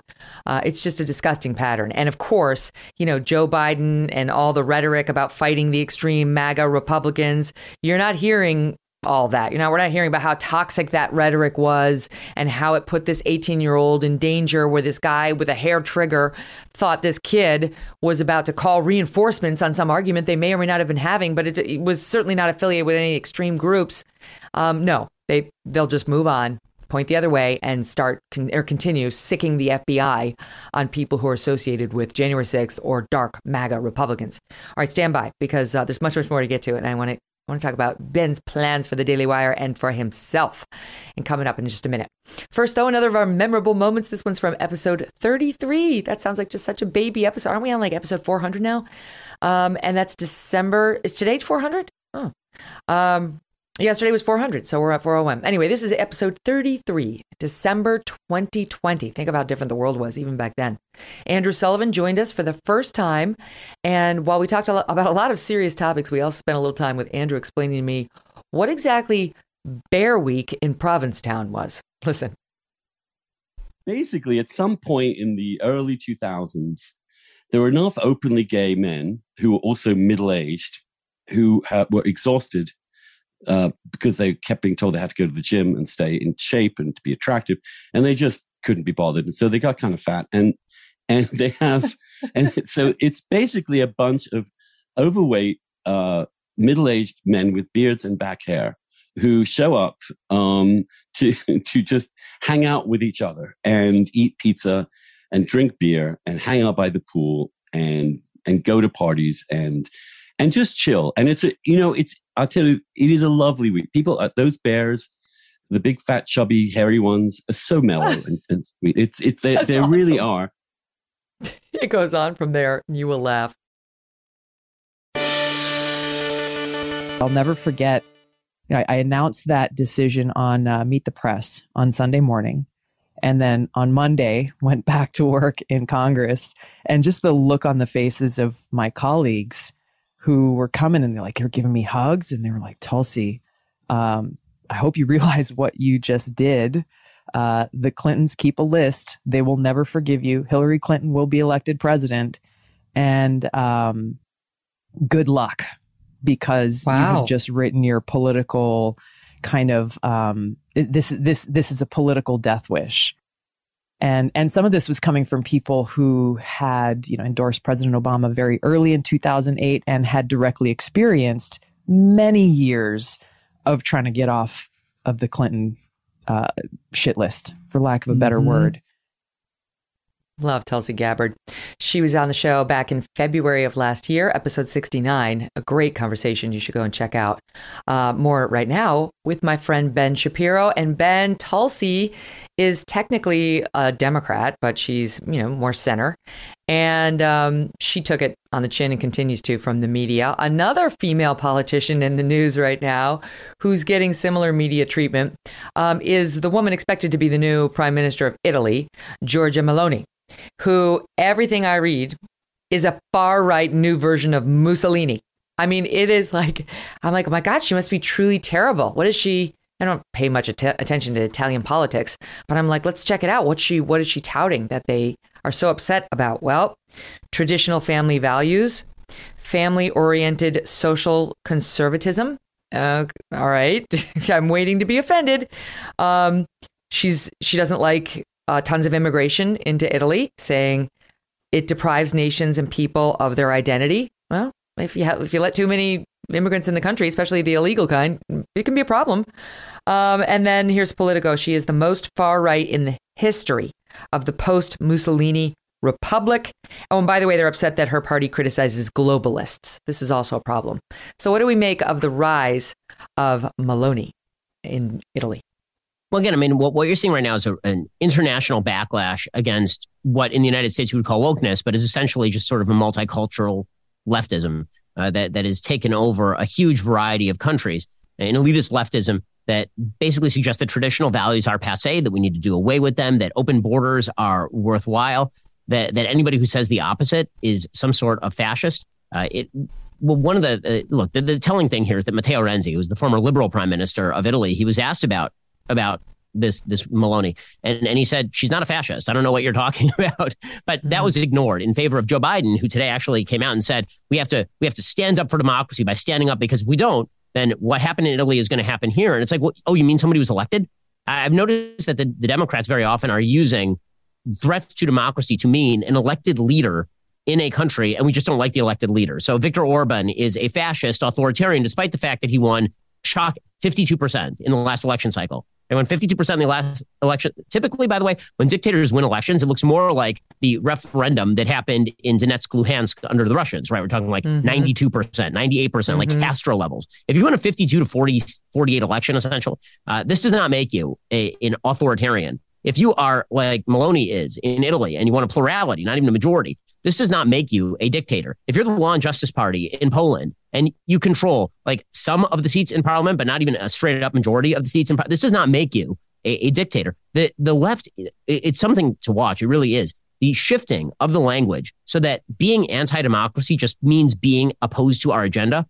It's an amazing thing, and and you saw it a lot when when Joe Biden gave that speech in front of Independence Hall, where he suggested that all of his opponents were extremist MAGA Republicans who had to be fought because they were a threat to the republic, a threat to democracy. And he started off by talking about election denial. And then he immediately swiveled into also they oppose things like the Inflation Reduction Act. And it's like, okay, well, hold up. Are we distinguishing between people who deny election results and people who just disagree with you? Or are these all part of the same thing? And I think what, what the left is making clear internationally is anyone who disagrees with us will now be termed a fascist and a threat to democracy itself, which is uh, truly a, a shocking undermining.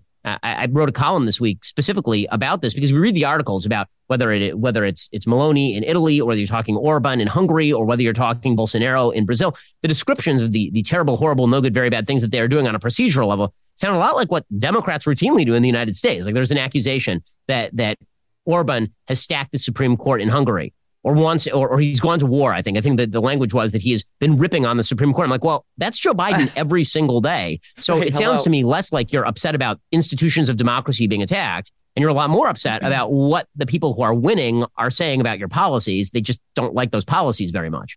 I, had, I saw you had a response to Ellen uh, Barkin, the actress Ellen Barkin, who, who said in response to this win in Italy, the news out of Italy is frightening. It really is 1933, except this time we are Germany. For fuck's sake, vote. Hashtag I never forgot. So yeah, she's. I mean, first of all, I would just like to point out to her that if you're going to make a comparison with regard to Italy, I don't know why you'd go to 1933 in Germany as opposed to say 1923 in Italy, which is actually when Mussolini took over. So she's got the wrong country and the wrong dictator. if you're going to make a Mussolini comparison, you actually have to look at Mussolini. That's a totally different country with a totally different Just dictator. Google. So there, there is that. I mean, just the, the level of historic ignorance is amazing. But w- what I keep coming back to is that you see left wing leaders across the world who do fully authoritarian things, like Jacinda Ardern, who is beloved of the left. You remember she's the prime minister of Hobbiton, right? She, she's the prime minister of New Zealand. And she completely shut off her little island. And we were supposed to believe that this is the best way to to fight COVID because she happened to be on an island with like seven people and a couple of sheep and she shut it. And this was this is like the best. She locked everybody down for two years. You couldn't get in, you couldn't get out, you couldn't move outside of your town. And she was the greatest, Jacinda Ardern. Well, she just spoke at the UN and she called for a complete crackdown on dissent on everything from COVID to climate change on the internet. She said that the internet creates the ability for wars on on truth, and so we really need to crack. Like that sounds like significantly more of a danger to democracy than say Meloni winning an election in Italy. But this is mm-hmm. the, the the morphing of the language is really an ugly thing, and it's something that we we ought to watch out. for. It's it also happens to be true that the left has started to do this routine where they're emphasizing the thematics of say the French Revolution over the American Revolution. So again, you saw this in Joe Biden's speech, that Independence Hall speech, which again I think is a historically shocking and and, and ridiculous speech, but it has some deep themes that are, that are worthy of note. And in that speech, he says that the things that, that America is really all about are equality and democracy. Those are the two things that America is about. Well, actually, this is a republic, not a democracy, right? Here, the mob does not rule. And if we are about a couple of things, it would be liberty and virtue and and republicanism. It would not be about equality and democracy, which was mob rule in the name of mob justice, which really was more like the French Revolution. That was the but French. The, the sort of hijacking of these these these themes and this notion that anyone who opposes me opposes democracy, and therefore they're like the Nazis. They're like a dictator, and we have to fight them. I, don't know where the limit on that is, and that, this is where you start to get into actual dangerous language. When you say that your enemy, that your political opponents are literally, and I mean, I'm old enough to remember because I'm more than two years old when Donald Trump was ripped up and down for suggesting that journalists in the United States, members of the press who were left wing, were enemies of the people. Remember this. This, this is the end of the world. It was an attack on the free press. Now you have Joe Biden declaring half the American population enemies of the republic, right? Not just enemies of the enemies of the republic itself. If somebody is an enemy of the republic, typically we call them a traitor. And that- has real consequences to it. So they're, they're playing with fire here. Mm-hmm.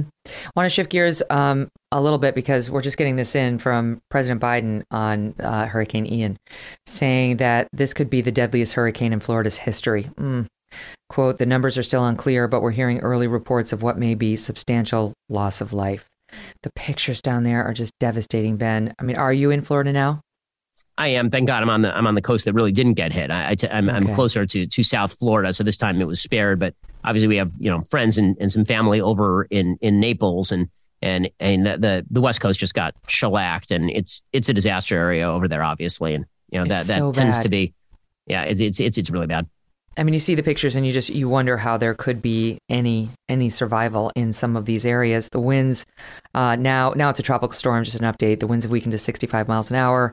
Uh, made landfall on Wednesday as a Cat Four. I mean, a state of emergency, of course, has been has been declared. It may regain, by the way, uh, strength and go back up to a hurricane. But uh, it's you know Sanibel, Captiva, all these places that a lot of people have gone, and you enjoy them as these beautiful vacation towns. I mean, have just gotten absolutely devastated. They are leveled. Um, and it's just too soon to know the death toll, but that's the first we've heard from from an official on just how bad we expect it to be. My God, our hearts and, and thoughts and prayers are with them, and hopefully DeSantis and Biden have been coordinating so far in a, in a good way. You know, I mean, DeSantis was like, stop stop trying to pit us against each other. That's just petty. He got lives at stake. So to his credit, um, they they do seem to be working together. Just to shift it though, um, of course, because we're on the subject of the media. So bad. You can take it to the bank. Don Lemon's going to do something stupid when there's a national tragedy, when there's not. It really doesn't matter. And it is a day that ends in Y. So he was trying to cover this as the hurricane was moving in. And people were worried. You know, I mean, people are dying. And he's got, um, who wasn't the, what was the official? He's the Hurricane Center director. On with him, and here's what happened. This guy had to slap Lemon down. Watch. Can you tell us what this is and what effect climate change has on this phenomenon? Well, we can come back and talk about climate change uh, at a later time. I want to focus on the here and now. We think the rapid intensification is probably almost done. So, listen, I just I'm just trying to get that. You said you want to talk about climate change, but what what effect does climate change have on this phenomenon that that is happening now? Because it seems these storms are intensifying.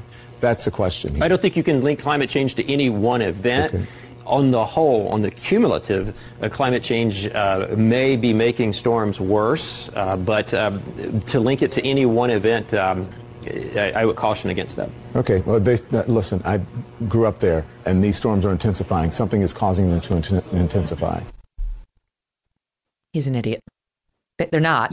They've been very intense for a very long time. We've had much worse storms come through since the 1950s, but he doesn't like to do homework. He just likes to talk about his feelings. And his his his feeling is it's getting worse, Ben, and therefore he wants to know whether his environmental agenda can be affirmed as the storm was moving onto Florida. I mean, I do love when when the the big fans of it to science uh, spend their times trying to rebut actual climate scientists by saying, "Well, you know, when I was a kid, I remember that the hurricanes were bad, but now, man, they are so much worse." Yeah, and when you were a kid, all the adults looked like they were eight feet tall. It didn't mean they were actually eight feet tall. So there's that. Also, I mean, the data are actually in and, and fairly clear, which is that there's been actually a slight decrease in the number of major hurricanes making landfall in the United States over the course of the last century, and maybe a slight decrease in the intensity. One of the big problems is that you have what is called the target effect. As these hurricanes hit land, because the building and the population has grown, the target that it's it's possible for it to hit has also grown, which means that it's it's likely to do more damage. I mean, when a hurricane hit 2,000 years ago, it didn't do any damage because there was nobody living there. Now you have 1000000s of mm-hmm. people who are living along these coasts, and so that means that when the hurricane hits, it's going to have a significant impact uh, on on human beings. What, what what is truly amazing about this is that the the media will attempt to now paint anybody who does not attribute this to climate change, this the intensity of this this hurricane or this hurricane at all to climate change. They, they will then attempt to say that you are a climate denier. But every climatologist will do exactly what that NOAA official said. They will refuse to identify any data point with climate change because that's not how you do data. Okay, you're not mm-hmm. supposed to. I mean, this is true because, and you hear it from the left. That very often you'll see people on the right and there'll be a blizzard, and people on the right will go, "Hey, what happened to your climate change, right? Where's the global warming? And they'll say you can't use any specific event as evidence for or against climate change. You have to look at a trend because climate is weather over time. It is not a singular point. And so when you see Don Lemon doing this, he's actually cutting very much against the science, which is why you see him being rebutted by the NOAA guy. And all he can fall back on is, well, when I was a kid, I used to live in Florida. Well, okay, oh Florida God. man. There, it turns out there's 21 million people living in Florida. Do they all have authority and do they all have the same sort of opinions that you do? That was his lived experience, Ben. Um, yeah, NOAA, you know, uh, National Organization, how, what, does, what does NOAA stand for? NOAA. Um, they put out the actual stats, and here's what they say uh, the historical Atlantic hurricane data do not provide compelling evidence for a substantial greenhouse warming induced century scale increase in frequency of tropical storms, hurricanes, or major hurricanes, or in the proportion of hurricanes that become major hurricanes. So no no increase in frequency or intensity as a result of climate change. The NOAA director, National Hurricane Center, um, they were he was too polite to actually just shove Don Lemon's nose in it, and Don just kept rounding back and kept rounding back because he wasn't humiliated badly enough by the woman on reparations um, that he, he, just wanted to go at it again, and that's that's where we've landed. Um, all right, so in the time we have left, let me ask you about the empire that is the Daily Wire. You and Jeremy Boring building building it, and they have come. I love what you're doing with Jordan. You've got Candace now as part of the Daily Wire, so what's next? Because you're doing movies. I mean, like, what's what is there left to conquer? Yeah, so uh, we have some children's programming that's going to come out early next year. We're really excited about that since Disney decided to woke itself and decided to, as they themselves said, inject LGBTQ plus minus divided by a sign amp ampersand politics into children's TV. We've decided that we're going to make competitive content so parents can actually feel safe and secure putting their kids in front of the TV for 20 minutes while you do the dishes. Uh, and so that content is supposed to come out next year. Uh, we have a doc from Candace about the George Floyd fiasco uh, that is coming out in the very near future. We have a couple of movies that are in production right now. We have some TV series that are in production, and we're always looking to uh, add on new talent and expand because our basic goal here, whether it is Jeremy's Razors, right, which is uh, the, the razor company that we launched directly to slap Harry's razors in the face, uh, or whether it's for the products. Our goal is to provide alternatives for people who are being deliberately cut out of the cultural conversation. And so we're going to continue to grow along those lines. We're, we're very, you know, blessed. We've been able to double the growth of our company nearly every year of its existence, and, and last year was actually no exception. Uh, and so uh, hopefully we'll keep on uh, that trend line. I I love watching it, Ben. It's so great, and it's it's wonderful that you have independent power now.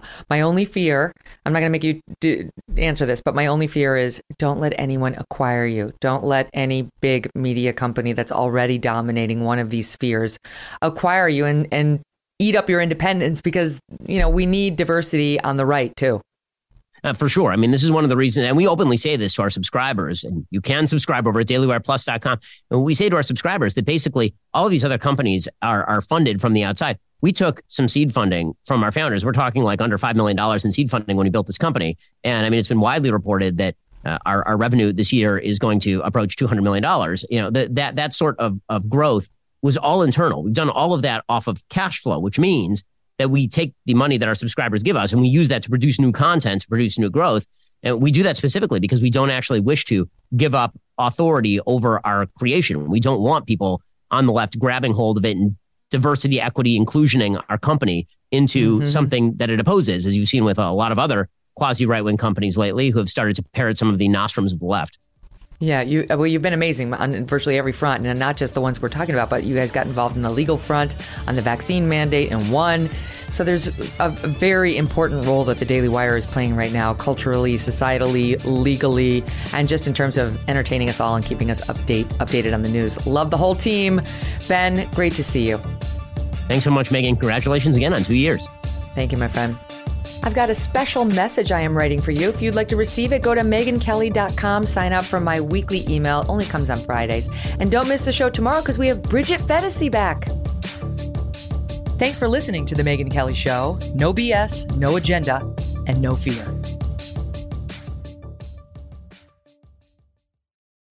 If a friend asks how you're doing, and you say, I'm okay. when the truth is, I don't want my problems to burden anyone. Or you say, Hang it in there. because, If I ask for help, they'll just think I'm weak. then this is your sign to call, text, or chat 988 for free, confidential support. Anytime. You don't have to hide how you feel.